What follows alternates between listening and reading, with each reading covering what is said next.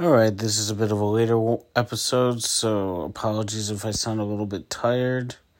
Um, this one's probably also going to be a little bit shorter because I don't have a ton to say about it. This is not the type of movie that I want to spoil. And I have made a promise to myself that every new movie I see in theaters, I'm going to try my best to cover. And this is a new movie that came out this week, so I'm going to talk about it uh, a little bit briefly, maybe talk about a couple of things I like. Well, not delving super deep into spoilers because with this movie being a murder mystery who done it, it's not necessarily the type of movie that um, works well if you know all the details really about it. So the movie I'm talking about today is the new uh, Kenneth Branagh movie, A Haunting in Venice. This movie is the third movie of the ones he's done playing Hercule Poirot. Uh, he's previously done Death on the Nile and Murder on the Orient Express. Both those movies I haven't seen, and I never really had a desire to see it. They didn't really seem like the types of movies that I was all that interested in, and I haven't heard the greatest things about them either. And usually I like to form my own opinion, as you can tell from these episodes that I've been doing. But if it's a movie that I'm already not that interested in, and I haven't heard that great of things about it, that really does not make me rush out to see them. But with this one being more horror adjacent, and with Halloween, October coming around, and Scary Times coming around, I was a little bit more interested in this one. This one seemed a lot more like it would be up my alley than the previous two movies. And um yeah, I thought I'd give it a try. And also I had a friend too who had asked me if I had seen this movie and I hadn't, so I thought that would be kind of a fun one to go and see. So this movie essentially is uh, Hercule Poirot. He is this detective and one of his friends is this author, and she says, There's this area in Venice that I want you to come and visit with me. And they're going to be holding a seance. They believe that this woman, this rich woman's daughter, has been murdered by a ghost. So a seance is going to happen, and Hercule Poirot is a non believer. He doesn't believe in the supernatural, he doesn't believe in spirits and all that kind of stuff. So he essentially goes to disprove the notion of the psychic and see if there was anything outside the realm of um, believability, the tangible realm that he sees things through as a detective.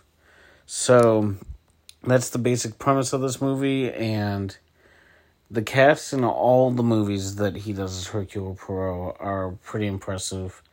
This one doesn't have as many actors who are big names, but still has some pretty big names. Um, most notably, Tina Fey and Michelle Yeoh are the standout A-list actors in this one. We also have Jamie Dornan too, who plays a pretty good job. His um, character is a little bit more subtle and a little bit more timid and meekish than the types of characters I'm used to seeing him play, which was kind of refreshing. Um, Tina Fey is always good. Her character is definitely a Tina Fey type in this movie.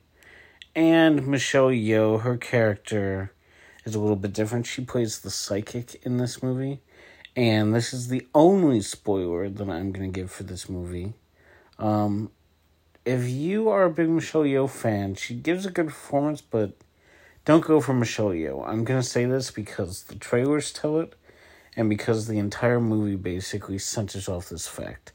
She is the murderer that essentially makes Hercule Poirot go into detective mode again and try and figure everything out. She dies very early on in this movie. And so not only is he trying to figure out if the supernatural stuff is going on with the daughter who had previously died and is the reason they were having the seance. He's also trying to figure out who has tried to kill him and who has managed to kill Michelle Yeoh's character. So She gives a good performance, but she dies pretty early on. Um, we get a lot of Tina Fey in this movie. Obviously, we get a lot of Kenneth Branagh. Uh, the rest of the cast are pretty good too, but they are. With this being an ensemble movie, you don't get as much time with them as compared to characters like Tina Fey and Kenneth Branagh. Uh, this movie, like I said earlier, was kind of giving me the impression that it was going to be a bit more on the scary side, and with it being marketed as an AMC Thrills and Chills movie, I assumed it was going to be a little bit scarier. Maybe not like bone chilling scary, but still scary nonetheless.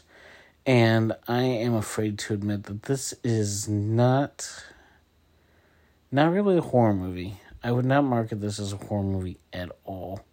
I would say it's crime and drama first. It has a couple like scenes that are meant to be scary, but also if you've seen the trailer, you've seen every scary part in this movie. This movie is not pretending to be a horror movie either it's not to be pretending to be something it's not. It is first and foremost a mystery movie. It's a crime movie.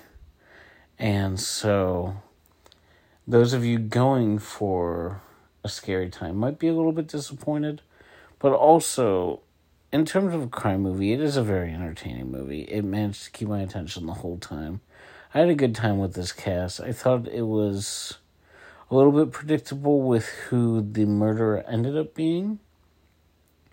It's the type of person I was expecting from the beginning, but the means of murder were not exactly what I was expecting, so that was still a little bit interesting in and of itself. Um, but overall, I did have a pretty good time with this. I don't think it is going to necessarily draw me into the first two movies. I still don't really have an interest in seeing them. But I thought it was a fun time, and I did think, in terms of a mystery movie, it's pretty solid. It's not the most clever movie it could be, but I still had a pretty good time. I still found it pretty entertaining, and I did like the setting it was in. Um, being a little bit more dreary, a little bit more dark and depressing compared to the standard um, type of detective whodunit movies that we usually get. So I did find that enjoyable, and I wouldn't say I was bored either. I had a pretty good time. Um, I felt like the acting overall was pretty good, and there are some scenes where I wouldn't say they're comedic, but they were refreshingly lighthearted in some scenes um, compared to the darker, more dry moments we're getting in this scenario of Venice in the, I believe, early 1940s. So, yeah, I mean, this movie had a bunch of characters with very distinct and very unique personalities. All of them I felt were uh, pretty interesting characters, and they fleshed them out a little bit more as the story goes on. And so, yeah, Haunting in Venice, I felt it was a pretty fun time, pretty enjoyable, not necessarily scary. I would see it again. I thought it was it it isn't necessarily the type of movie that is going to become like my favorite or movie that I'm like, oh, I have to see this movie every Halloween. It's definitely not that kind of movie. But still enjoy still enjoyable, still entertaining. Um, I don't feel like my time was wasted. The movie's also pretty short at an hour and 43 minutes. So I feel like if you're going to see a movie in theaters right now, uh, it doesn't hurt to go see this one. It's still a fun time, still enjoyable. And I do like these detective type movies.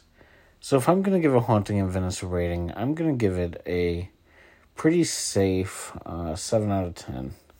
There's definitely a lot more good than bad with this movie, and it's not going to be a waste of time if you go and see it. It still is pretty fun, and the acting all around is pretty solid. So yeah, that's a haunting in Venice. This has been Kyle Talks, and I'll see you on the next one. All right, bye.